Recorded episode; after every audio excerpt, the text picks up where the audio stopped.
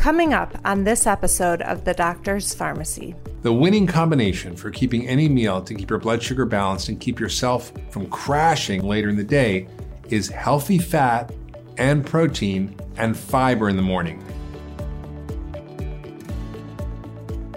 Hey everyone, it's Dr. Mark. I know a lot of you out there are practitioners like me helping patients heal using real food and functional medicine as your framework for getting to the root cause. What's critical to understanding what each individual person and body needs is testing, which is why I'm excited to tell you about Rupa Health. Looking at hormones, organic acids, nutrient levels, inflammatory factors, gut bacteria, and so many other internal variables can help us find the most effective path to optimize health and reverse disease. But up till now, that meant you are usually ordering tests for one patient from multiple labs. And I'm sure many of you can relate how time consuming this process was, and then it could all feel like a lot of work to keep track of. Now there's Rupa Health, a place for functional medicine practitioners to access more than 2,000 specialty labs from over 20 labs like Dutch, Vibrant America, Genova, Great Plains, and more. Rupa Health helps provide a significantly better patient experience and it's 90% faster, letting you simplify the entire process of getting the functional medicine lab tests you need and giving you more time to focus on patients. This is really a much needed option in functional medicine space, and I'm so excited about it. It means better service for you and your patients. You can check it out and look at a free live demo with a Q&A or create an account at rupahealth.com. That's R-U-P-A health.com. Now I travel all the time, so at this point I have packing down to a science. I know exactly which grab and go food items and personal care products I like to bring, and I always keep them on hand so I'm ready for my next trip. I used to run around before every trip trying to find what I needed, which meant going to different stores, spending too much time packing. And now I use Thrive Market and I get everything in one place shipped right to my door. Here's a little snapshot of what I like to travel with. Food is, of course, first on my list. I always order some of the Ayoba grass-fed biltong jerky, which is so yummy.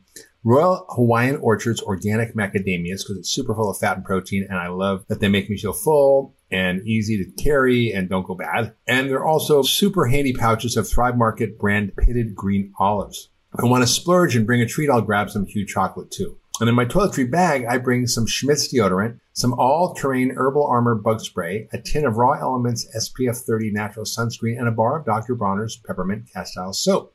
Thrive also carries so many other things that makes packing for a trip easier, and I'm sure you'll find your own personal favorites. Thrive has two different membership options. I went with a 12 month because it comes down to five bucks a month, and I'm constantly ordering stuff. Plus, it's 30 days risk free.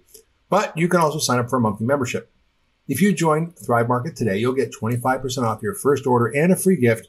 Just go to thrivemarket.com forward slash Hyman. That's T H R I V E market.com slash Hyman for 25% off plus a free gift. Now let's get back to this week's episode of The Doctor's Pharmacy. Hi, this is Lauren Fian, one of the producers of the Doctor's Pharmacy podcast. Today we are featuring part two of Dr. Hyman's Sleep Masterclass. You'll hear from Dr. Mark Burhenne, Dr. Mary Pardee, Dr. Judy Hinojosa, Dr. Afrouz Demeri, and Mike Mutzel about how nutrition and hormones impact your sleep. If you'd like to watch the entire series, you can sign up for free at drhyman.com forward slash sleep. We hope you enjoy this episode and tune in next Monday for part three. Have you ever had a big heavy meal before bed and then had a poor night's sleep? How about a few drinks before bed, followed by a night of snoring or tossing and turning? Or maybe you deprioritize eating whole, balanced meals and that blood sugar dysregulation kept you up and hungry at night, maybe even gave you night sweats. Most of us have experienced the direct effects of food and alcohol on sleep. But what we eat and when we eat has a profound impact on our sleep in more ways than you know. Today, our experts are going to walk you through the importance of nutrition and how we eat and when we eat and how that can be a powerful tool or a foe depending on the choices we make. We're also going to dive into the world of gut health. How does our sleep impact our gut and how does our gut impact our sleep? We'll find out in this lesson. I truly believe that the two most common culprits threatening your sleep wake cycles are unregulated blood sugar levels or poor nutrition status and chronic stress. We're going to talk about our chronic stress in the upcoming lessons, but for now, let's turn to our experts for a lesson in nutrition, blood sugar, and sleep. Nutrition affects our sleep in so many different ways. One of the biggest things that I see is when women come into the practice and they're actually restricting their calories. So they're just not eating enough food. I call this undereating, and a lot of women and men are undereaters. What happens when you don't eat enough calories is that you actually get a reduction in your slow wave sleep. This makes a lot of sense from an adaptive perspective. Slow wave sleep is when we produce about 70% of our growth hormone. Why would we need to produce growth hormone if we're not building tissues, right? If you're in a catabolic state, meaning you're not eating enough calories, the last thing you need is a hormone that helps you build tissues. However, growth hormone is essential for so many other things, and if we're not getting the benefits of growth hormone, then it's really detrimental to our health. Growth hormone's needed for bone mineral density as well, decreasing fat mass, improving lean body mass, and overall anti aging. So, if you're restricting your calories too much, I would say less than 1500 for a woman is not enough calories for sure, then you're not getting the benefits of growth hormone and the benefits of slow wave sleep. The other factor of nutrition is going to be your ability to regulate your blood sugar levels.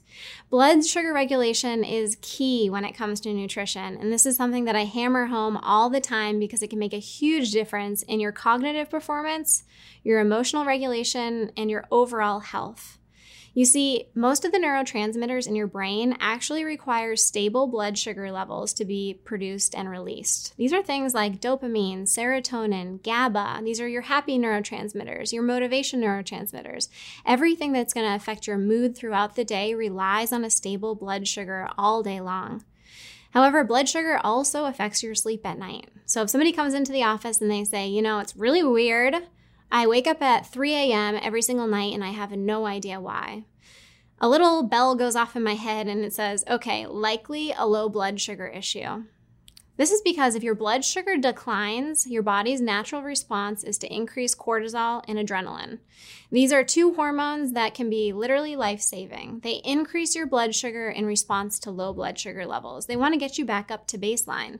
However, these two hormones are also responsible for waking us up in the morning. And you don't want to be woken up at 3 a.m., which is exactly what happens when blood sugar dips at night. So, a lot of individuals aren't aware that they have a blood sugar issue and they're waking up out of survival. Their brain is actually waking them up because their blood sugar has dropped and their adrenals, if they're not working well, is releasing a little bit of adrenaline. And it's that adrenaline that wakes you up to say, please go eat. Now, some people will say, I wake up and I'm hungry, and that's a clear sign that their blood sugar was probably low.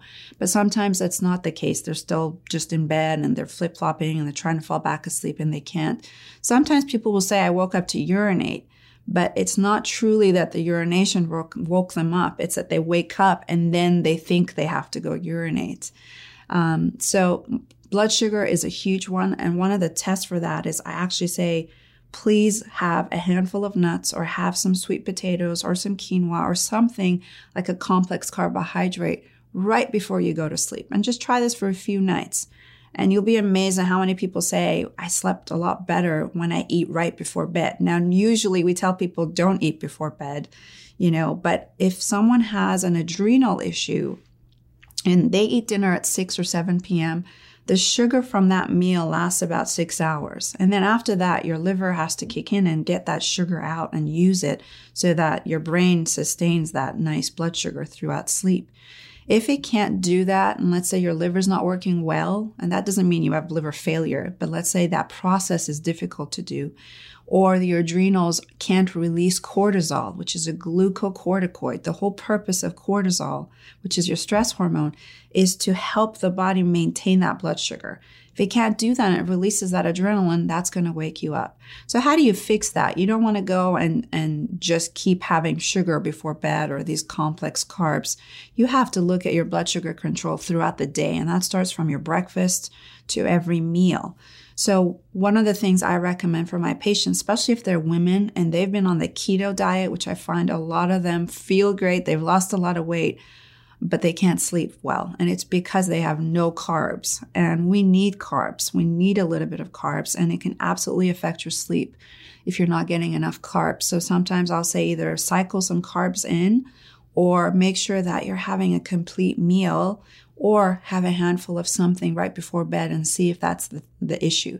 So finding out the cause of that is much better than taking an Ambien or taking a sleeping aid because that's not fixing the problem. What your ideal plate should look like for blood sugar stabilization is this. Half of your plate should be non starchy vegetables. These are things like spinach, kale, arugula, broccoli, cauliflower. All of these things are really, really potent in antioxidants, vitamins, and minerals that we need for sleep, which we'll talk about soon. But they're also lower in carbohydrates, so you're not getting spikes in blood sugar that can then lead to dips later on. A quarter of your plate should be those starchy vegetables. These are things like sweet potatoes, yams, squash, all of that good stuff. I say about a quarter of your plate should be comprised of that. You're going to change the amount based on your goals and your body type. So, some people can eat way more carbohydrates than other people, and it should be based on your carbohydrate tolerance. Your physician or your doctor can help you work out what that is for you. But you don't want to be gaining weight and you don't want to be losing weight, and that's one that you can tailor based on that. The last quarter of your plate is going to be composed of your protein source, and this can be anything from grass fed beef, pasture raised chickens, wild caught salmon. Any of those things are going to make about the palm size of your hand for protein. Now, protein is essential for sleep health for a few reasons, and one of those reasons is that tryptophan is the precursor to 5-HTP, which is the precursor to serotonin, which then gets converted to melatonin and melatonin is going to help you fall asleep at night. So, really, the tryptophan from your protein is the building block for melatonin for sleep quality. The other reason that protein is important is what we just talked about. It's t- really important for blood sugar regulation. So you need enough protein in your diet to help regulate your blood sugar throughout the day so that you don't dip too low at night.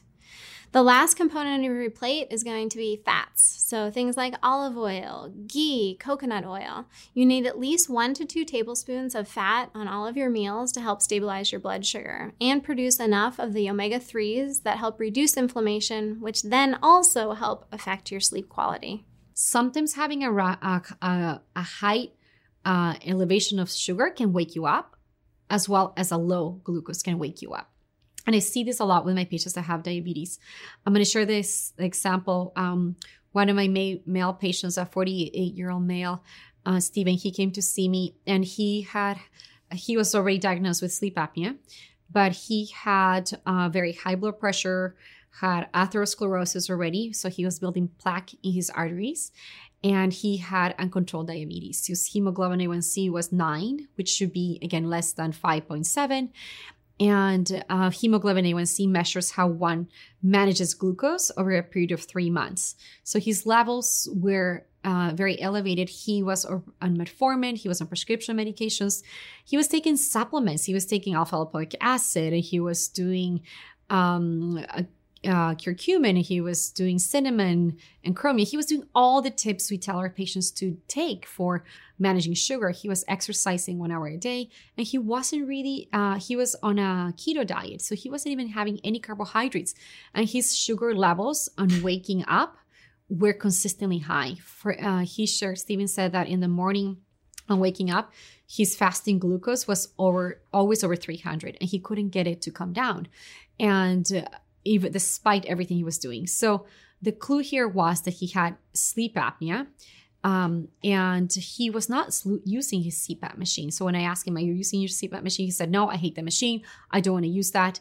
Uh, I he actually believed that he didn't have sleep apnea. He said, uh, "It's just a, the test is wrong." And his wife was at the appointment, and she said, "No, he he wakes up, I can hear him snoring, choking, gasping for air at night. So he sleeps much better when he has the sleep apnea, uh, when he has the CPAP machine for the sleep apnea. So the connection here is that Stephen didn't realize the importance of sleep. When he doesn't sleep at night, his insulin levels go up. And when the insulin goes up, the glucose levels uh, also increase. So we end up with insulin resistance. The cortisol levels go up because the body is under a lot of stress. And the more cortisol you have at night, it signals the cells to release more, more, more glucose. So the glucose goes up and then the, the cells are not com- conversing with each other. Insulin is not hearing glucose. So we have to put more and more and more insulin. So he has ended up with insulin resistance and diabetes that is uncontrolled. And he wakes up, he couldn't understand why do I wake up uh, with such high glucose level. He said, I go to bed, my glucose is 85. I don't eat through the night. and then I wake up with a level of 300. What's going on at night? And I see this a lot in my patients that have diabetes. And the key factor here is sleep. He's not resting at night. It's becoming a stressful process. He's developing more insulin resistance. The body's under a lot of stress. When we don't sleep, it becomes a greatly stressful process to our body. Uh, one of the, the worst stressors for our health is not sleeping. The body goes under a lot of stress. Adrenaline goes up, epinephrine goes up, cortisol, and there is all signaling that um, the body to go in sympathetic overdrive, which means pull more glucose from the storage, pull glucose from the cells, but the body doesn't know what to do with this glucose. So it's just an elevation. He's not burning the glucose at night. So once we make the connection, he saw the importance of sleep and um, sugar management. Uh, he started using his CPAP machine, and we also guided him to do some of the exercises to to strengthen up and he also got a mouthpiece uh, to help uh, from time to time if you want to take a break from the CPAP machine. He had a dentist made a, a mouth guard um, unique for him to help him keep that palate higher and the tongue relaxed so he could get more air in. So he, uh, he, the CPAP machine sometimes can be uncomfortable for people. They do have a pillow form as well. Um, but so he rotated from now and then using the mouth guard.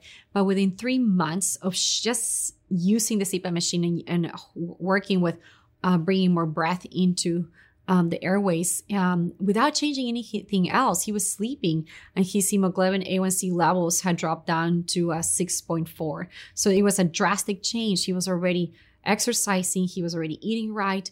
Um, but in here for him is he wasn't sleeping and nothing else changed. So for a lot of patients that have uncontrolled glucose or are pre-diabetic, getting quality and restful sleep is really important for them. There are a few key nutrients that we need for sleep.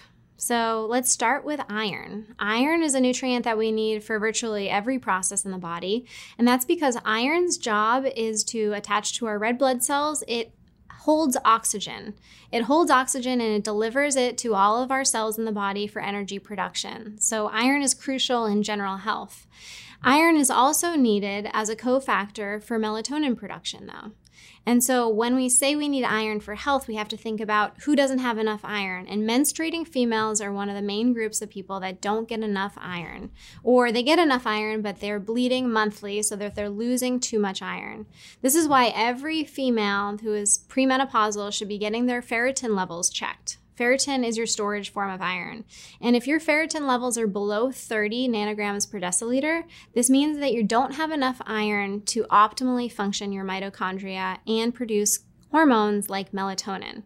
So, a ferritin level of less than 30 is actually not deficient. It doesn't mean that you have a frank anemia, but you still might not be functioning optimally. If you have a frank anemia, meaning your hemoglobin, hematocrit, red blood cells are low, then you definitely need more iron. You need to be including iron rich foods in your diet, things like spinach, red meat, liver, or you need to be supplementing with an iron as well. Now, there's other factors that are called methylation factors that are important for sleep quality. These are things like B5, B6, and SAMe. These are a few of your methylation cofactors. Methylation is the process of adding a methyl group to a compound to either turn it on, turn it off, or excrete it from the body. Methylation is well known by the gene mutation MTHFR. So, MTHFR is a gene that codes for your body's ability to methylate. And it's well known that MTHFR has a variety of effects on the body. However, I think that these are weighted way too heavily. Some people get the diagnosis of an MTHFR SNP mutation and they think that all bets are off and they're not going to be able to detoxify, to sleep, to produce neurotransmitters, or to balance their hormones. This is not the case at all. Having an MTHFR mutation only means that you have to be extra careful about implementing lifestyle and dietary changes to prevent the expression of that MTHFR mutation from ever even coming to fruition. So, what this means is eating a bunch of leafy greens. Three cups per day of leafy greens can help reduce the expression of MTHFR mutations. Other things are improving sleep quality, which we're talking about. Also, reducing stress levels can really help minimize the expression of MTHFR. Now, when we talk about B vitamins, one other B vitamin that's essential in sleep is B12. B12 is one of the vitamins that we need for virtually every process in the body. We need it for energy production, we need it to produce new red blood cells, we also need it for methylation. So, B12 has been linked to your ability to have appropriate sleep quality as well as sleep duration. B12 has been one of the most studied nutrients for sleep optimization. You can get B12 through your diet in forms like clams, beef, liver. However, vegans and vegetarians are much more likely to be deficient in B12 complexes because they're coming from animal sources. So, vegetarians and vegans need to get their B12 levels checked and ensure that they have adequate levels for sleep. The last nutrient I want to talk about is vitamin D. Vitamin D is essential for sleep for a few reasons. Vitamin D receptors have been found in the brainstem, and when vitamin D docks to these receptors, it increases the production of acetylcholine. Acetylcholine is the neurotransmitter that's needed to induce the paralysis that occurs naturally during sleep between phases. Now, we're not really sure why that paralysis occurs, but we're sure that it's there for a reason and we need it for high quality sleep. And did you know that about 40% of the US population is deficient in vitamin D? This is a huge number. That's almost half of the population being deficient in a key nutrient. And when I see that somebody's deficient in vitamin D, I not only want to supplement them with vitamin D to get their levels back, but I also want to consider are they also deficient in sunlight? So, vitamin D deficiency is one key that people are not getting outside enough and getting sunlight. And we know that sunlight exposure is the driving force, the number one driving force to regulate your circadian rhythm. So, if you're not getting enough vitamin D, you're not getting enough sunlight, your circadian rhythm is likely thrown off. So, the best thing that you can do is aim for two 30 minute sessions outside per day to get your vitamin D level up, but also to get that sunlight exposure in. Now, let's talk about our gut health. Our gut bacteria regulate many of our body's functions, from creating vitamins to controlling our immune system to our brain function, and of course, our metabolism and weight. They are critical to our long term health. Unfortunately, modern living and our bad lifestyle choices have been hard on these little bugs in our gut. The standard Western diet is impoverished of the things our beneficial gut bacteria require to thrive. All the chemicals from processed foods, the environmental toxins we take in, like glyphosate, only make the situation worse. Our guts become damaged when we eat a processed diet that's high in sugar and starch and don't eat enough of the right fiber and the right prebiotics or take too many gut busting drugs like antibiotics, acid blockers for reflux, anti inflammatory drugs, hormones, and lots more. Think of your gut as an inner garden. Just as with any garden, when you let the weeds take over, you get into trouble. Now let's hear from our experts. Serotonin is another neurotransmitter, and, and, that we talked about that is a precursor for melatonin. Serotonin typically is needed and it can be stimulating, right? That's what people take in their antidepressants or they're trying to get the serotonin levels to stay high in their body. Um, but sometimes there's a huge link between depression and serotonin deficiency, which causes insomnia or is it the other way around? Is it that the low serotonin causes the insomnia, which then leads to the depression? Um, I'm going to group them all together and say serotonin is huge for sleep.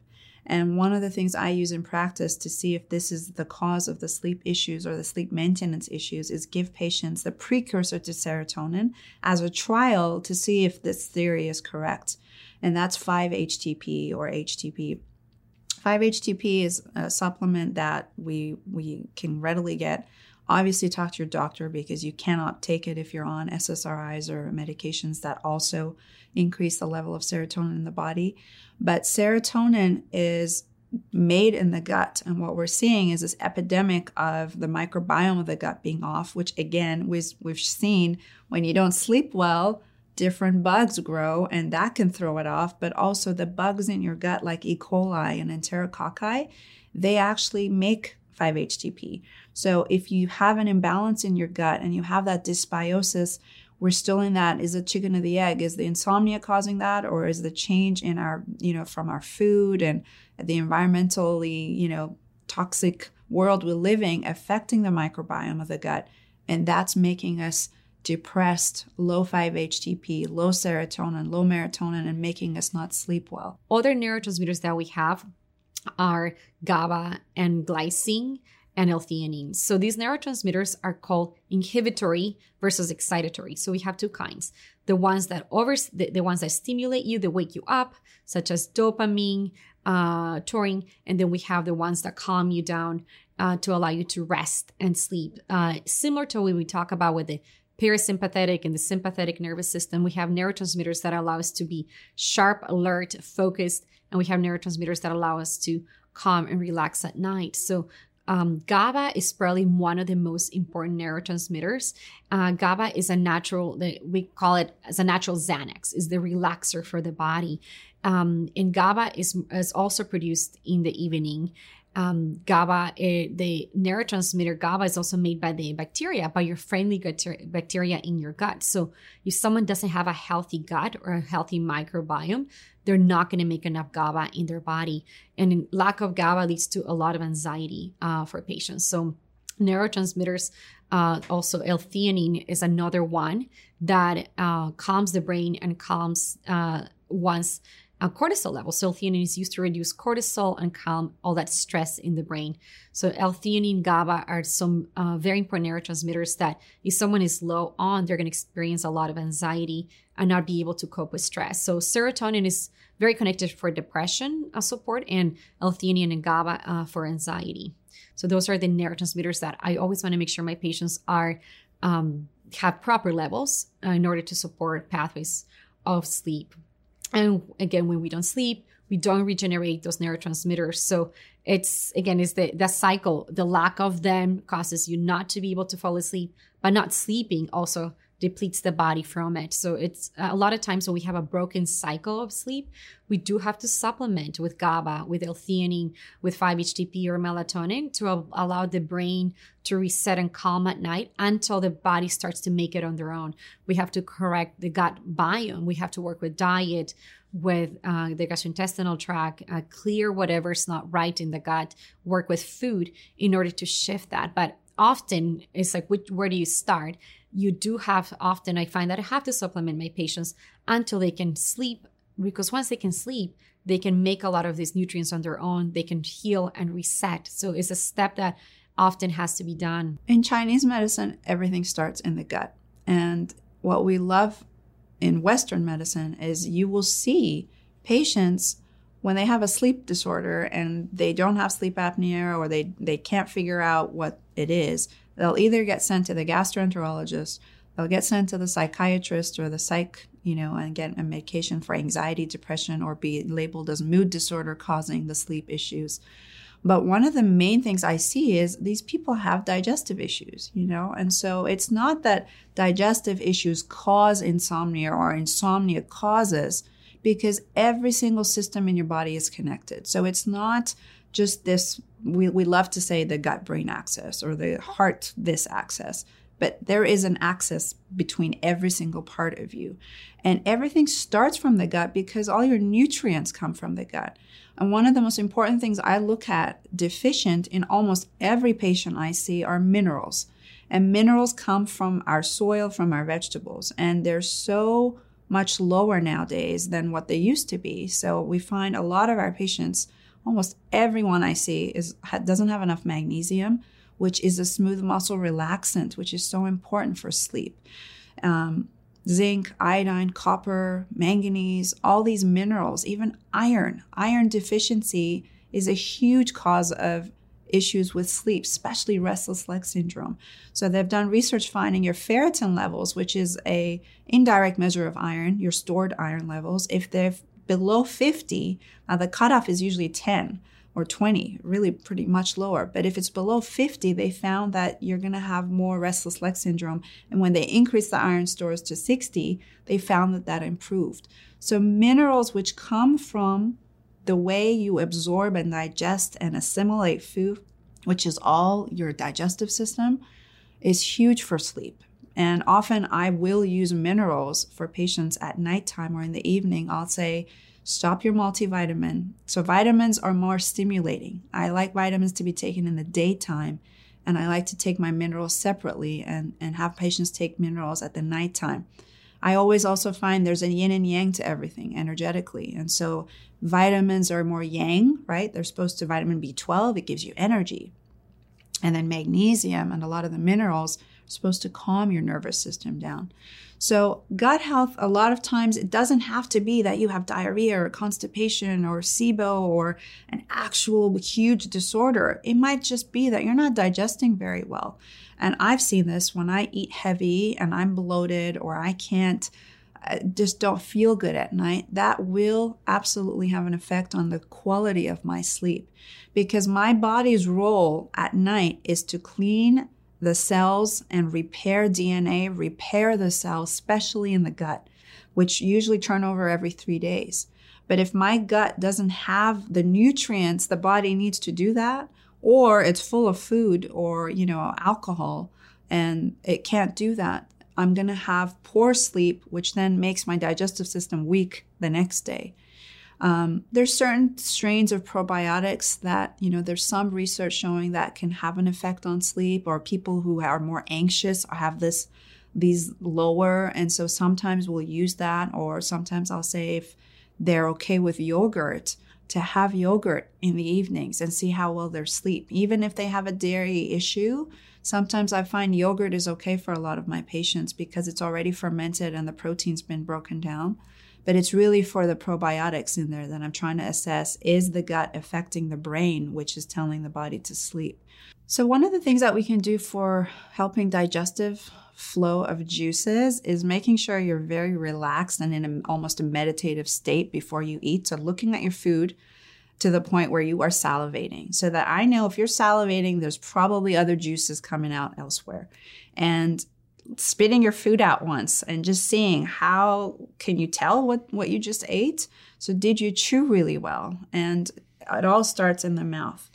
If someone does have low stomach acid, and some signs might be that they crave sugar after they eat, you know, or they feel really heavy if they have a lot of protein like meat, um, or they even avoid meat because they feel so full after they eat. That could be a sign of low stomach acid. SIBO might be the same thing. It's it's bacteria is coming in because it's not very acidic.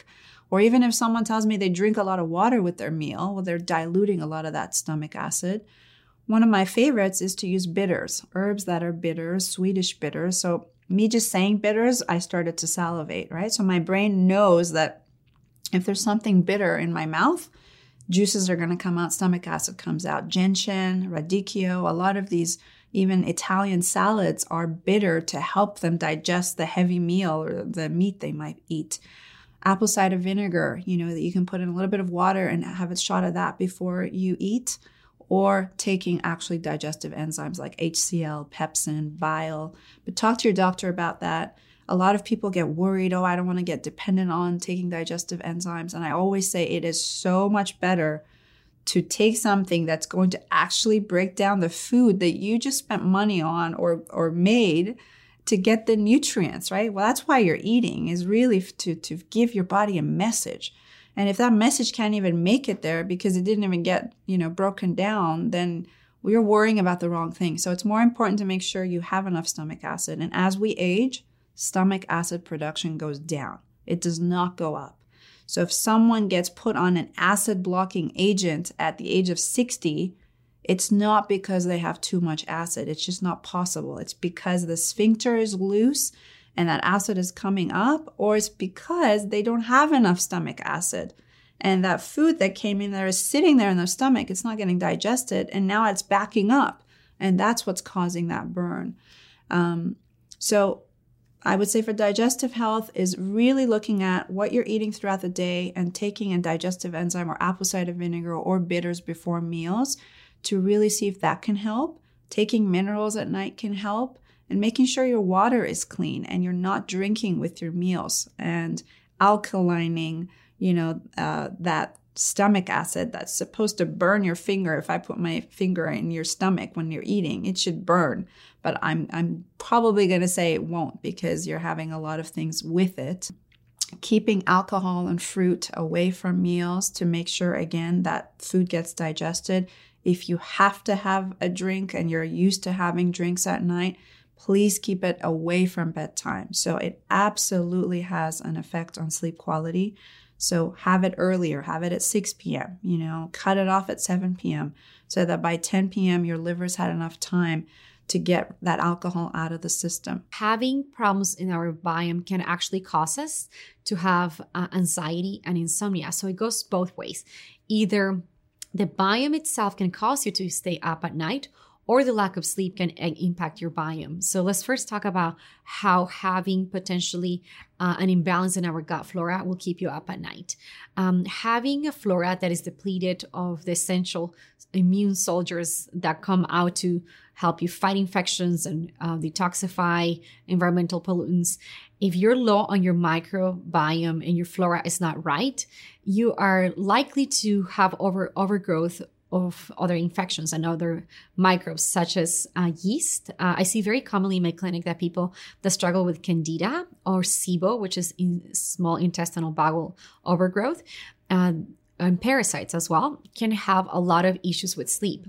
So when the biome is not happy, um, you're going to see that a patient, as a result of the biome not being strong, because there's a, a, connection of another infection in there, the imbalance happens in the gut where you're not able to fall asleep. So, first, patients that have um, parasites can have actually quite a bit of a problem falling asleep. I'm going to give you a, a case study um, story. One of my patients that uh, came to see me as a 25 year old female. Uh, Jennifer came to see me and she had had trouble with uh, bloating, gas. Uh, she was having a lot of diarrhea, uh, canker sores. She was having acne. Um, she had some hemorrhoids, a lot of gut issues. So it was obvious that something was going on with her gut. And she had already seen three gastroenterologists. She even had a colonoscopy. Um, she had seen from time to time even blood in her stool, and they couldn't figure out what it was. Uh, she had even changed her diet. She wasn't eating gluten. So they had worked up her gut issues. And on taking her history, she mentioned that she was having a lot of insomnia. And she said that she had trouble falling asleep, but she would always wake up also in the middle of the night uh, with a, racing thoughts, a lot of anxiety. Her body was just up and she couldn't fall asleep. She also mentioned that she had a very difficult time around the full moon. That's when her body had the most difficulty um, staying asleep and falling asleep. And she said her anxiety was just really increased around the full moon. So, on knowing her history, I had her do uh, a stool panel to see uh, what would show up. And when we do a stool panel, we like to do a comprehensive analysis to know what's the biome doing. I'm, I was very interested to see what's her microflora. Uh, does she have enough digestive enzymes? Is she lacking um, nutrients to modulate inflammation? Uh, is the to- is the gut toxic? And we're also reading parameters for parasites, tapeworms, yeast, um, bacterial infections. So when her stool panel came back, um, she showed up with extremely high levels of parasites. And she also had uh, her flora was is one of the worst cases i've seen of someone very empty on their, their biome. Their flora was very depleted. You can actually measure. So her little soldiers were uh, down. She was she had an overgrowth of parasites and very uh, low markers of her flora. And she had a lot of inflammation markers. Calprotectin levels were really high beta glucuronidase were really high. Those are two inflammatory markers that show up when someone has inflammation in the gut. So I could see clearly that we have a case uh, of a patient here that has a gut infection that's not sleeping. As a result of the biome keeping her the, the the parasites waking up parasites also tend to wake up at night. A lot of the bacterial overgrowth wakes up at night. The gut cleanses at night. How we mentioned that we detox our lymphatic system the brain the liver the gut is ultimately the final place where all toxins that we have pulled out of the body go through. And the gut goes to uh, it, it, wakes up to detoxify. So the gallbladder we mentioned between 11 p.m to 1 a.m is the most active. So pulling all the toxins from the liver it's clearing infections it's clearing any toxicity and the gallbladder is dumping all that bile into the large into the small intestine to be given to the large intestine. Uh, later on before we wake up in the morning that's when the large intestine is the most active but through the night is detoxifying. So when we have an imbalance of flora the flora the flora wakes up at night to clean up clean house to, so it cleans out the intestinal tract. And if there was an overgrowth of a bacteria or a parasite it's going to wake your body up because there's a lot of enzymatic activity and it causes a lot of inflammation. So, someone waking up is the gut brain connection. You're waking up because there's an imbalance in the flora. So with my patient, um, sh- she had parasites. We did a parasite cleansing regimen for her, and finding out what the source was of the parasites, how she got exposed to it, and really um, replenish the flora after we healed some of her leaky gut issues, uh, but remove the the infection we were able to support her to giving her a lot of uh, also prebiotic and probiotic foods. And when it comes to rebalancing one's flora, if someone has an infection in the gut or just not the best balanced flora, I really love to use food to heal the gut. Uh, I do love using probiotics, which are great. Uh, but a lot of patients, uh, sometimes they can't tolerate even probiotics. Their gut might be too sensitive. So I love to use prebiotic foods. Uh, and some of the ones I had her do um, where uh, chicory root, uh, chicory is actually is a form of dandelion. So you can get it uh, in the green form and saute. So she was eating chicory root daily. Uh, I love to use artichokes. So getting um, some artichokes, even if you get some organic frozen artichokes and saute with onions, cooked onions are very uh, healing for the gut and the flora. So uh, it will increase your probiotic density. Also doing asparagus. Um, is another one to add to the diet and garlic and onions. So she was eating daily these foods. And then we did a lot of probiotic foods. So I was having her eat uh, sauerkraut uh, in her meals, just about a tablespoon at lunch and a tablespoon at dinner. And as we're including uh, all these foods to feed the biome and killing the parasites, we put her in an herbal protocol to kill the parasites. Uh, within four months, all parasites can be hard to get rid of, but within four months, about 80% of the load of the parasitic load was gone. She obviously also did some colonics and some sauna but increasing her uh, flora and getting rid of the parasites, her sleep changed significantly. Um, that's the only change we did was to treat her gut, and her body was able now to fall asleep. Uh, she, by the fourth month, she was no longer waking up during full moon. She said she was actually afraid of the full moon because she knew she was going to be up and her anxiety was going to be up, but she, her body was able to rest. And eventually, by just getting the biome and the flora up to normal, her inflammation markers came down in her stool panel and she was able to regain back her sleep, anxiety went down. So, this is a clear case of how gut imbalances can really alter the sleep cycle because the uh, biome is not happy. But the other way happens as well. If you're not sleeping enough, if we're uh, lacking sleep, if we're not conscious of our sleep cycle and really shorting our sleep, we are going to see that our gut gets very unhappy. And the, the studies are showing how lack of sleep depletes the amount of flora. And they did a study in Japan where they were tracking students um, they were about uh, to, they were in med school and they were about to take their exams and a month prior they were me- measuring um, they were tracking their sleep their stress level and patients that um, and gut symptoms and biome and patients that were uh, getting full sleep, uh, the full seven to eight hours before their exams, um, were able to perform better. Obviously, their brain function was better, but their volume, their microbiome were higher. Their levels were higher in their gut. They were healthier versus the group that was lacking on sleep. Their microbiome was the levels were changing, and they they saw the level of toxins. Uh, in the gut increase. So the, the bacteria itself can actually get quite stressed out. And if it gets stressed out, it secretes a lot of um, enzymes that can trigger anxiety for the body. It makes it harder to fall asleep. So the lack of sleep will also change your microbiome. It will rob your biome and that starts a whole cascade of problems with uh, we can't digest foods anymore. We're not making healthy neurotransmitters. Gas, bloating, learning is compromised. So they, they follow the students that got the full sleep and the st- students that didn't get the full sleep and saw a change in their volume. So we can truly impact gut health by the amount of sleep we get. And this is very important for patients that have IBS, uh, patients that have um, IBD, inflammatory bowel disease. Some of these conditions are hard to diagnose they um, a lot of my patients that have IBS they have uh, poor sleep and by correcting their sleep you always see the gut healing the gut is able to regenerate and cleanse properly at night and have better flora. And again the liver's cleansing at night. So they're all working together. You when you talk about the body you, you can't really separate it. You have to look at as the whole totality that it is. And gut health is really essential here when we in connection to sleep. So, what we eat and when we eat matters as well as the quality of our gut health. Here are some steps you can take today to balance your blood sugar and to optimize your nutrition and gut health for better sleep. There's a saying that goes, eat breakfast like a king, lunch like a prince, and supper like a pauper. That means you eat your biggest meal early in the day and your lightest meal at night. We typically eat our heaviest meal at night when our bodies are least capable of handling it.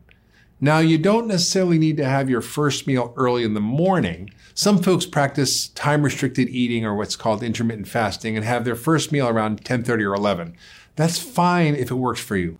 What I don't recommend is having your first meal at noon or 1 p.m. and your last meal at 8:30 or 9. Try eating breakfast earlier in the day and your last meal before 7 whenever you can.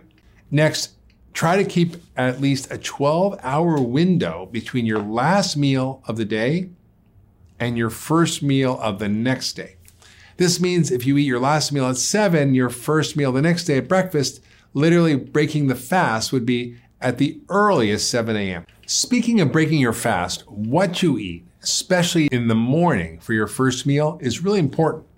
The winning combination for keeping any meal to keep your blood sugar balanced and keep yourself from crashing later in the day is healthy fat and protein and fiber in the morning instead of carbs and sugar, which is what most Americans eat for breakfast in the form of cereal, bagels, bread, muffins, you know what. For example, a great breakfast could include eggs with lots of veggies and an avocado or a protein shake with greens and nuts in it. Also, Keep that combination of healthy fats, protein, and fiber for lunch and dinner too. My general rule is that 75% of your plate by volume should be plant foods. I call that plant rich eating. Things like kale, arugula, broccoli, peppers, Brussels sprouts, lots more. And then you want about a fist size full of protein. That's like your palm, essentially, and a healthy servings of fat. For me, I like to have a big green salad with wild canned salmon for lunch, I drizzle a bunch of olive oil on top. I don't worry about the fat. For your best sleep, you want to avoid foods that spike your blood sugar and then fuel cravings and get you on this vicious roller coaster. And that means you should avoid things like processed sugars and refined carbohydrates from bread and pasta and other flour products. If you're going to eat grains, eat whole food grains, not flour or ground grains, whole grains like wild rice, black rice, quinoa, millet, buckwheat. You want to eat foods that are rich in the nutrients that help your sleep. Things that our experts discuss, such as vitamin C, iron, magnesium, zinc, and make sure your vitamin D levels are optimal. And that means at least 45 to 75 nanograms per milliliter. If they are lower, you might need to supplement. Now, unfortunately, many of us, probably 80% of us, are insufficient or deficient in vitamin D. As our experts mentioned, some individuals might be experiencing blood sugar dysregulation at night. And if you get up between 1 and 3 a.m. and you're hungry or you suspect low blood sugar is causing your sleep problems or you're having hot flashes at night, try having a little bit of sweet potato or maybe some almond butter before bed and see if that helps. When it comes to caffeine, have your last cup of coffee or black or green tea before noon. Now, if you're sensitive to the effects of caffeine, you might want to quit it altogether. You might be able to have a little green tea later in the afternoon, but keep the coffee and black tea for the morning. If you're sensitive to caffeine or you're dependent on coffee to get up in the morning, I want you to consider weaning off it for a bit. Try going from multiple cups to one cup, then half a cup, maybe a quarter cup, then switch to green tea so you taper off and you don't get that caffeine withdrawal headache. Just try it for a few weeks and see if your sleep improves.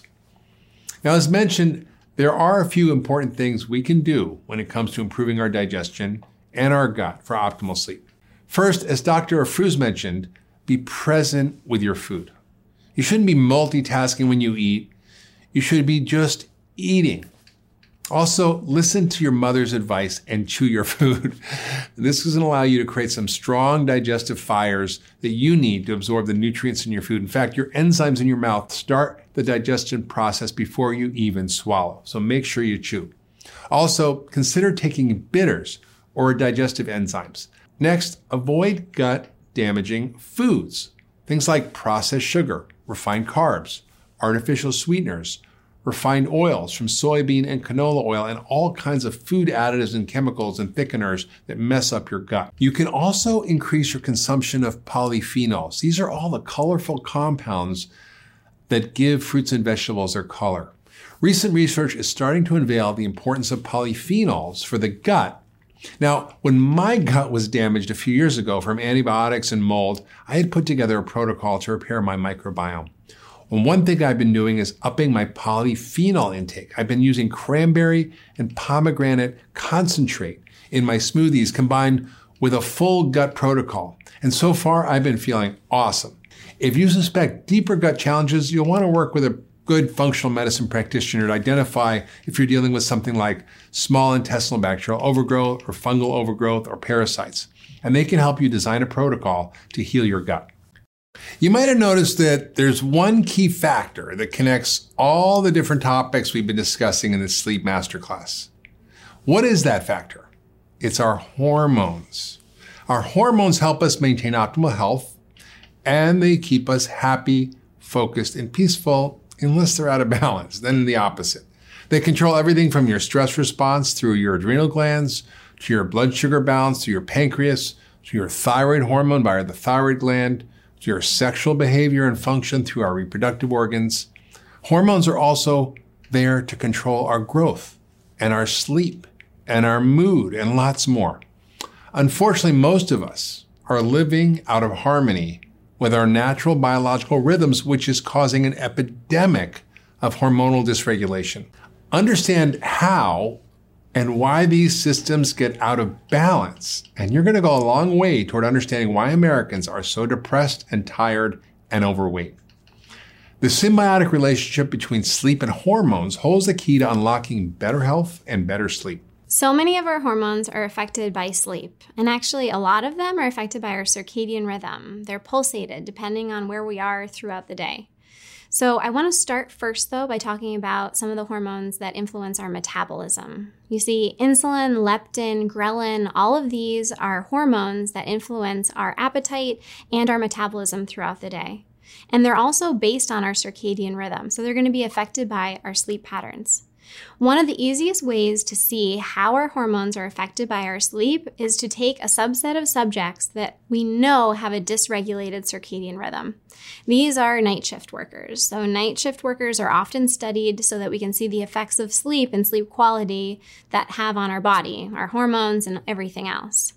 One study looked at shift night workers, and they found that they have a greater incidence of cardiovascular disease, diabetes, and obesity. These are all disease processes that are related to your metabolism. So we know how important not only sleep duration, but the timing of sleep is on your metabolic health. Let's talk about thyroid hormone first and how that affects your metabolism. So, your thyroid hormone sets your metabolic set rate, meaning that every single cell on your body has a receptor to your thyroid hormone. And when that thyroid hormone docks on the receptor, it sets your metabolism for that cell.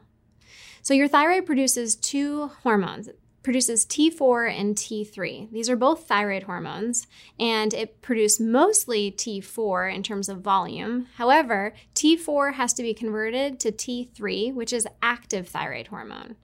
You see, T3 is actually the one that docks and produces the effects on your cell. T4 is not turned on yet. What's interesting with sleep is that melatonin, which is produced during sleep, helps activate that transition from T4, inactive thyroid hormone, to active thyroid hormone, T3. So, sleep is essential at setting your metabolic rate. The other thing we have to consider with hormones is insulin resistance and insulin sensitivity. So, insulin sensitivity occurs at night. Your body becomes more sensitive to insulin during sleep. This is so profound that if you look at people who are sleep deprived, what you see is that they have a decrease in insulin sensitivity. So, just one single night of sleep deprivation causes a 40% reduction in your ability to handle your glucose. Insulin sensitivity also helps regulate your craving. So, we'll talk about that when we talk about appetite, but it's really important for your metabolism. Cortisol is another hormone that's related to your metabolism. And when cortisol is increased for a prolonged period of time, meaning that maybe you have a chronic stressor that's bothering you, this is when we see an issue with cortisol and metabolism. You see, cortisol should be highest in the morning, which is natural. It gets you up, gets you going. However, when you have that prolonged increase in cortisol, Your body thinks it's under stress. Say, for instance, a tiger is coming at you. Your body wants to increase cortisol so you have enough fuel to run away from it. The issue is, though, our stressors never require us to run away anymore. So, what we're left with is high glucose levels, high blood sugar levels for pr- prolonged periods of time, which then cause that insulin resistance that we talked about before. Sleep also has a huge impact on our appetite. So, when we talk about metabolism, we're really talking about weight maintenance, and we have to talk about appetite. So, we have a few appetite hormones. We've got leptin. Leptin makes us feel satiated, feel full. Ghrelin, on the other hand, is your hunger hormone. So when ghrelin increases, hunger also increases. These two hormones are paired with our circadian rhythm. So we know that if you don't have enough sleep at night, you're not going to produce enough leptin. And without enough leptin, you're not going to feel satiated. The reverse is true as well. You're not gonna you're gonna be producing too much ghrelin with sleep deprivation. And an overabundance of ghrelin means that you're hungrier. So you're hungrier and you don't have the satiety feeling. This is going to increase your craving for food in general. We also know that with sleep deprivation, you're more likely to consume sugar. So that's going to have a direct effect on your appetite and our craving levels over time. Sleep is so important because it's where we repair biologically. So there's various hormones that increase and decrease throughout the day. And in my estimation, one of the reasons why I think sleep is so important is because human growth hormone and much of the repair that goes on within the brain. Matthew Walker uh, speaks eloquently about this. Um, you know, all the different neurochemicals and neurotransmitters that are created through wakefulness within the brain and also the body are detoxified, eliminated, uh, various neuronal pathways that help us with consolidating memories happen during REM sleep and while we're sleeping. And so much of this so called neurologic pruning that occurs uh, within our brain occurs while we're sleeping. Human growth hormone, HGH, is our anti aging hormone. And why this is so important is it has a variety of effects on the body that help reduce our aging capacity. So, human growth hormone is produced during night mostly. In fact, 70% is produced during sleep. And this is only if you're getting quality sleep. This happens during slow wave sleep. This is the phase of sleep cycle where it's restorative and helping our body repair physically for the next day. It's also known that growth hormone is released within the first 70 minutes of falling asleep. So, we'll talk about how alcohol affects your sleep later, but note that if you have disruptions in early phases of sleep due to alcohol consumption, then you're likely not producing enough of that growth hormone. The effect that growth hormone has on the body is extraordinary. Growth hormone increases your lean body mass. It also helps you burn fat for fuel. Growth hormone improves bone mineral density and overall protects your body from aging. So, this is one more reason why we need to prioritize sleep to optimize our hormones. So I myself had, had experienced many problems with sleep. It actually started when I was very young. And I recall being uh, seven, eight, nine years old and having a lot of difficulty falling asleep. I recall being up until like one and two in the morning. And this pattern for me continued as I got older. And really, it wasn't until my late 20s that I got my true first night of sleep. And growing up, I had a lot of anxiety. There was a lot of anxiety in my body. I had a lot of fear and many, many issues caused that. And as I got older, my sleep became worse and worse. And it was very difficult for me to close uh, my eyes and feel uh, safe. There was a lot of a lack of safety as I was sleeping. And I remember feeling a lot of anxiety and my mind was just racing. Uh, my mind couldn't calm down and I was literally afraid of the dark. So I couldn't fall asleep easily. I had to sleep with the lights on and there was really no proper sleep. So as I got older, uh, I just assumed this was a normal pattern. Uh, and I grew up with a lot of fatigue. So as I slept so little during the evening, in the morning, I would wake up very tired. Uh, it was very difficult for me to wake up. I remember my pattern, pa- uh, parents in the weekend, during the weekend, they had to uh, wake me up often um, and literally shake me to wake up because I could not wake up on my own. I wanted to just sleep in. My body was so fatigued. And as I got older, uh, it wasn't until my 20s I realized that I had a progesterone deficiency in my body. And progesterone is a very important hormone that allows the body to calm down, to relax. Uh, it supports sleep. And my progesterone levels for a female in her 20s should have been somewhere around 7 to 10 and I had a progesterone level of 0. So my body was very empty of this very important hormone that allows the body to relax and resets. And it wasn't until I started treating my hormones where I really uh, started to sleep. And I remember the first night that I slept after I had taken some natural compounded progesterone and I woke up the next day feeling so alive. I didn't know people could actually feel this good in the morning. So that's when I started my journey of understanding how I had really struggled with insomnia uh, my whole gr- life growing up. And it wasn't until my late 20s where I started to understand sleep and treat it and see how important it was and how it really changed everything around my life, how I felt in the day. Um, in the daytime, I wasn't sleepy anymore during the uh, afternoon. Uh, my mind shifted, my concentration, my, my ability to think, to remember.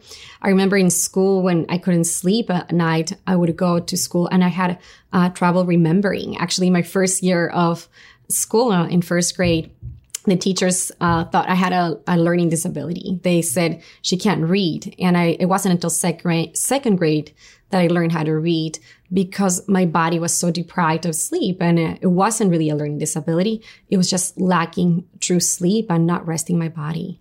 So that was my personal journey, uh, really with sleep that led to actually led me to uh, understand my body better and find ways to heal my body uh, in more natural ways. So I always say progesterone is like the chill pill neurotransmitter for your brain. It keeps you calm. It is the precursor to cortisol.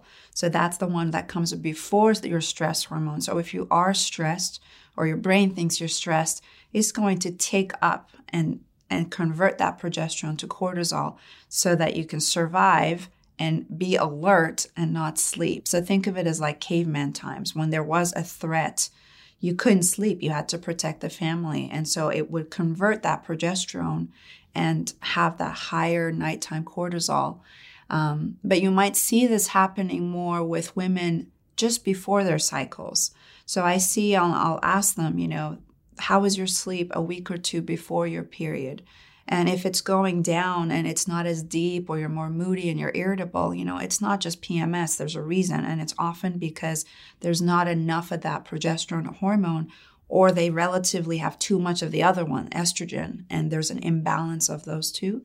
So, progesterone deficiency is huge, and I'm a huge advocate of looking at that, especially for menopausal, perimenopausal women who'll come into my practice and they'll have heavy periods they're tired throughout the day and they're not sleeping very well and they're waking up.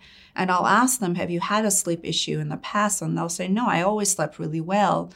But gradually, with hormonal changes, now they're finding that their sleep quality isn't as good. So let me share a, a, story. One of my patients that came to see me, Iris came to see me. She was at age 54 and she had gone through menopause. Uh, uh, she had, her cycles had stopped already. So she was about two years post uh, cycles and she had been working with other doctors and on her sleep. Um, she originally had had some hot flashes, some changes in her energy, her mood, and all of that had been uh, um, addressed by uh, giving some hormone replacement therapy, but her uh, progesterone levels when she came to see me, they were at a zero. And ideally, even for a female that's going through uh, perimenopause or menopause, I still want to raise her levels to about a five and seven, between five and seven to give her that quality of sleep and rest and relaxation.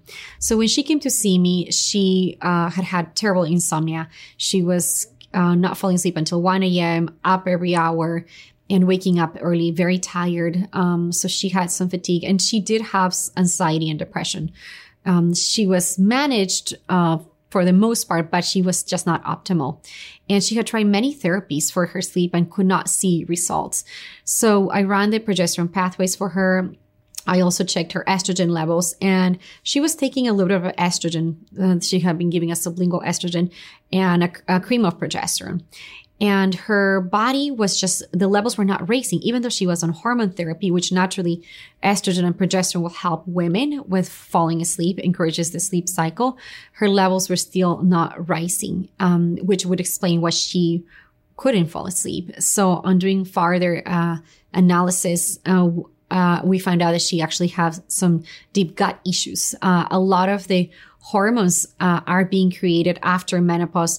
Your adrenal glands have to support, but the, the gut is is very in, in, important in helping you also regenerate the uh, healthy hormone in the gastrointestinal tract. So she had actually quite a bit of parasites and a lot of yeast. And her estrogen metabolism is the other test I run with her, which measures one's ability to break down hormones. And even though she was taking a very low dose of estrogen, her body was not breaking down her estrogens and her metabolism was off. She was making a lot of bad estrogen versus good estrogen. So she's a patient that had very high bad estrogens with no progesterone. Even though she was being supplemented, the levels were not going up in her body uh, that would support her sleep. So what I had to do with Iris is I had to help her uh, cleanse her liver so her body can metabolize estrogens better. And this is why uh, when environmental medicine comes into practice, that we had to help her change a lot of the uh, estrogens that were coming into her body through outside sources, which are called xenoestrogens. They're the toxic estrogens. So things such as uh, plastics have um, behave like estrogen. So anything that's BPA, um, plastic water bottles. Uh, BPA can be also in your clothing, uh, on materials around your house. So, uh, Tupperware. So we changed a lot of her BPA uh, in anything that contained BPA in her regimen. Uh, phthalates and parabens are the other two that increase bad estrogens in the body. And phthalates and parabens are toxicants that are often used to make makeup. Uh, there you find them in shampoos, in conditioners, and any beauty products or personal care products. And I measured her xenoestrogens, and her levels were uh, very elevated for her, which was leading to the higher bad estrogen. And when she had that bad estrogen, it was suppressing her progesterone that she was taking to support her sleep. So her body was not able to use even the hormones that she was given because her liver was too taxed.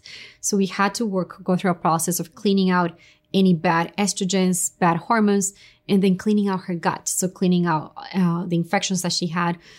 And it wasn't until her gut and her liver were better when she was able to actually start absorbing now the progesterone and utilizing the bacteria in her gut, the liver, both communicating with each other, uh, allowed her to ch- uh, change that equation. She was no longer estrogen dominant, but she was able to get the progesterone levels up and her progesterone levels slowly came up. Um, I did switch her, switch her from a cream to an oral capsule, sustained release capsule that stays in the body through the evening.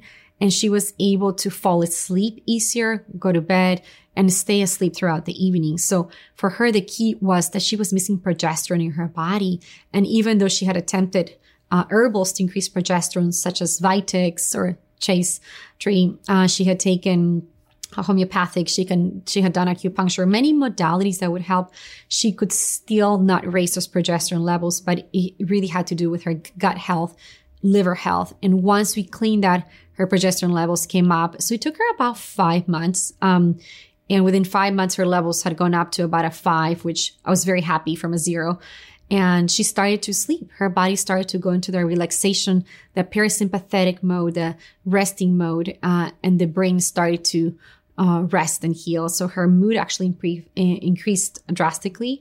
Uh, progesterone for a lot of women that going through menopause or perimenopause that experience anxiety and depression, most doctors are putting them on antidepressants or Xanax. And progesterone is your natural alternatives, like your natural Xanax, your natural antidepressant and it really is a modulator for the brain. Uh, it helps increase the serotonin levels and GABA levels. One of the quickest ways to get someone's uh, anxiety levels down is to give them some natural bioidentical progesterone, which also increases GABA in the brain. So her depression and anxiety clear by increasing her progesterone. But many patients do take progesterone, but often the body doesn't register that has uh, has entered the body because there's blocking um, mechanisms uh, such as gut or liver. If they're not working well, the hormones cannot be properly balanced. So I see this very commonly in my clinic. Um, the hormonal uh, changes are happening and uh, insomnia happens, anxiety happens, depression. And this is out of our control in a way because the hormones are being lost in the quality of sleep. The amount of sleep will change. So for women, some can handle natural progesterone. I obviously advise you to, to see a practitioner for that, to get tested, uh, and understand your levels. Um, and, and there's many gentle ways to supplement. You can do Vitex and you can do a natural support. You don't have to do a replacement of hormones, but your liver has to be working correctly and your gastrointestinal tract has to be working correctly in order to absorb the hormones. But a case of a deep anxiety will and insomnia will be connected to uh, low progesterone. And it's not only connected to women that are in perimenopause, but also younger women. There's this uh, belief that only older women have hormone changes. And I personally had my levels tested in my mid 20s and I had zero progesterone. So that was contributing to my anxiety, to depression, to insomnia. Uh, so younger women, uh, women that have PCOS, polycystic ovarian syndrome, um, there's a um, correlation as their ovaries are not ovulating, they're not making progesterone. Progesterone is made when we ovulate and is the hormone that helps us also have healthy cycles, prevents us from having estrogen dominance. So a lot of women that have PCOS uh, have insomnia and anxiety. Uh, and you can be in your teens and have zero progesterone. I've seen this women in their 20s, their 30s. So an overactive mind it's a sign of low progesterone. Uh, women that have restless leg syndrome uh, tend to have low progesterone as well. So I see this in my 20, 30 year olds. I also had a lot of restless leg before I got my progesterone back into alignment. And restless leg is when the nervous system is overstimulated uh, and normally shows up at night. So your limbs, uh, it could be happening in your arms, but it's mostly in your legs. They become activated. The nerves are over um, stimulated and they they're shaking and the body naturally has the desire to move. So how do you know you have restless leg is it's just a clinical diagnosis. There's no uh, measurable test but if you're having uh, if you feel the sensation of your legs are itching moving or you you need to move uh, it can come as a nervous pain inside deep into into the legs. That is a diagnosis of restless leg syndrome. And it keeps people uh, up at night. A lot of young women wake up in the middle of the night because they, their legs are shaking and you have that need to get up and move. And when we get, get up and move, the nervous system rebalances itself, um, and then it can make it go away. But it really disrupts the sleep. Uh, so progesterone, a low progesterone level, um, can lead to restless legs because the nervous system uh, is not nourished progesterone is the hormone that nourishes your nerves. It helps the brain, it helps the sleep, but also your uh, all your nerves are run through your body. Uh, neuropathies. A lot of people have nerve pain can have low progesterone levels. So uh, a treatment for restless leg for a woman would be to help her raise her progesterone levels and also um, mineral deficiencies. That's a very important one. Having low levels of magnesium, calcium, or potassium, any problems in the mineral department will can make it more difficult for the nerves to uh, properly communicate with each other. So, uh, like uh, low magnesium would be associated with restless leg. Be also conscious that uh, low progesterone would be because of high levels of stress. So, stress management and moving through life um, in positive ways. There's the autonomic nervous system. And research is showing now that we can actually retrain our nervous system and we need to help increase the resilience of our nervous system. So we want to put it on a bit of a, of a training, um, to help realign the HPA axis to help also the vagus nerve.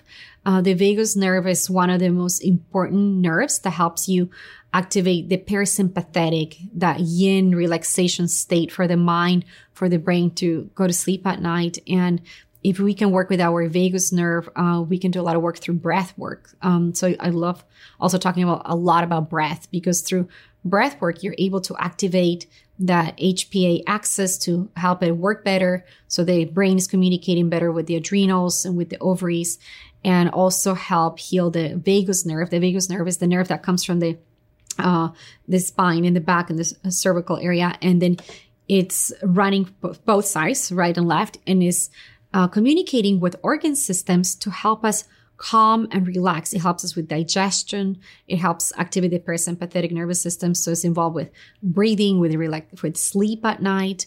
Uh, the vagus nerve also helps the adrenals. And a lot of people that have adrenal fatigue tend to have uh, uh, compromised vagus nerve or gut issues like IBS or uh, diarrhea, food allergies can be a problem with your vagus vagus nerve. So breathing techniques are, are very helpful to help someone activate the parasympathetic uh, state of the body, which is what we need to be in when we go to sleep at night. So, testosterone is a hormone that's produced by men and women. It's not just produced by men, and it's essential in our motivation, drive, also our sex drive and libido, but our ability to recover from exercise and maintain lean body mass. All of these things are what we need testosterone for.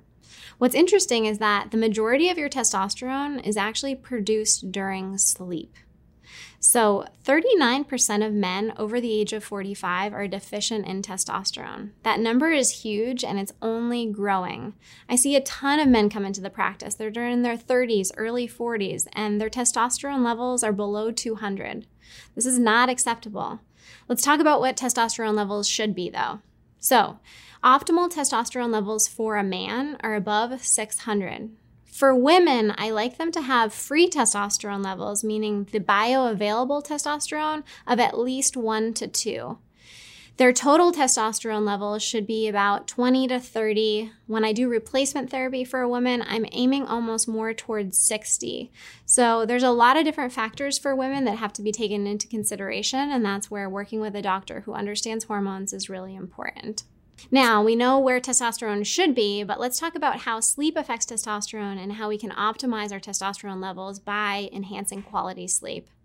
So, there's been some studies done on obstructive sleep apnea. This is when you wake up at night and you can't breathe. So it actually wakes you from your sleep because you have a decrease of oxygen consumption, which might be due to a variety of factors. It could be due to your head and neck muscles, it could be due to you being overweight, and so your airway is narrowed. The research found that in people with obstructive sleep apnea that were put on a CPAP machine to help restore oxygen levels, these individuals had higher levels of sexual desire and improved sexual function. So for men, that means erections. Now, we know that this is all so important in health because you need to have optimal sexual health. You also need to have optimal testosterone levels for health and longevity. Let's take Todd's case for example. So, Todd is a 50 year old man. His testosterone is 240. He is pre diabetic, so he has an elevated blood sugar level, and he's also exhausted and overweight. So, Todd has come into the practice, and what we found is that he has obstructive sleep apnea. So, what we did is we put him on a CPAP machine, and he comes back in six months. His testosterone has increased. He is no longer pre diabetic. He has more energy than he has had in years. And this is all from the use of a CPAP machine and just correcting his sleep issue, which was sleep apnea. One of the misconceptions is, is that you have sleep apnea just because you're overweight. However, you can be overweight because you have sleep apnea. And that has to do with the relationship of just needing oxygen throughout the night to be able to have a metabolism that's healthy and a sleep cycle that's really healthy. So we need to correct both things in order to help people obtain optimal health. Obviously, women have much lower testosterone levels than men, but testosterone is the hormone that allows for women to also relax at night. Is the hormone that strengthens our adrenal glands. And if we have proper adrenal function, we're able to regulate our cortisol levels better. And I see this in my clinic when patients have low testosterone levels. Uh, often is the first hormone, one of the first hormones that tends to drop before going into menopause. So women in their mid 30s and 40s coming with problems of insomnia, they haven't really lost their cycles yet. They're not in menopause. They're still making estrogen. They're not having hot flashes, but they're coming in with uh, a concern of uh, insomnia and uh, also problems with concentration, with thinking, with memory, uh, problems with maintaining muscle mass, and problems with their libido. And often I see when patients, this is the case that their testosterone level is going to be depleted. I had one of my female patients, uh, she was just in her mid 30s and she came in with inability to sleep. She was not able to put muscle mass on. She was working out, cleaning, uh, eating very clean, exercising, and her body was just gaining weight and her uh, she couldn't build muscle she, she was very frustrated uh, that despite lifting weights the muscle was not forming Uh, she also had a very low libido and uh, increased anxiety as well in her case. But uh, insomnia was a big uh, part of her um, complaint. So, on running her hormones, we know that she's not in menopause at this point. We ran her hormones, and her progesterone level was actually normal for her.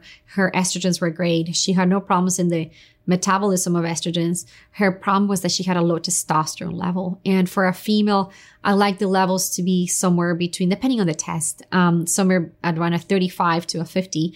Her level came back as, at a two.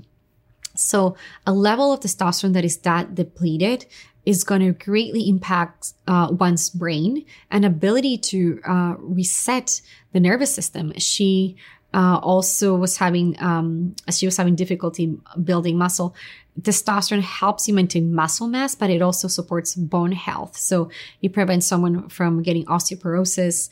Uh, very important for a, the aging of the brain. Uh, testosterone is neuroprotective. It protects the uh, brain from aging. Uh, patients that age quicker in their brain and they have more uh, alzheimer's dementia uh, people that have more insomnia problems tend to have a connection with low testosterone.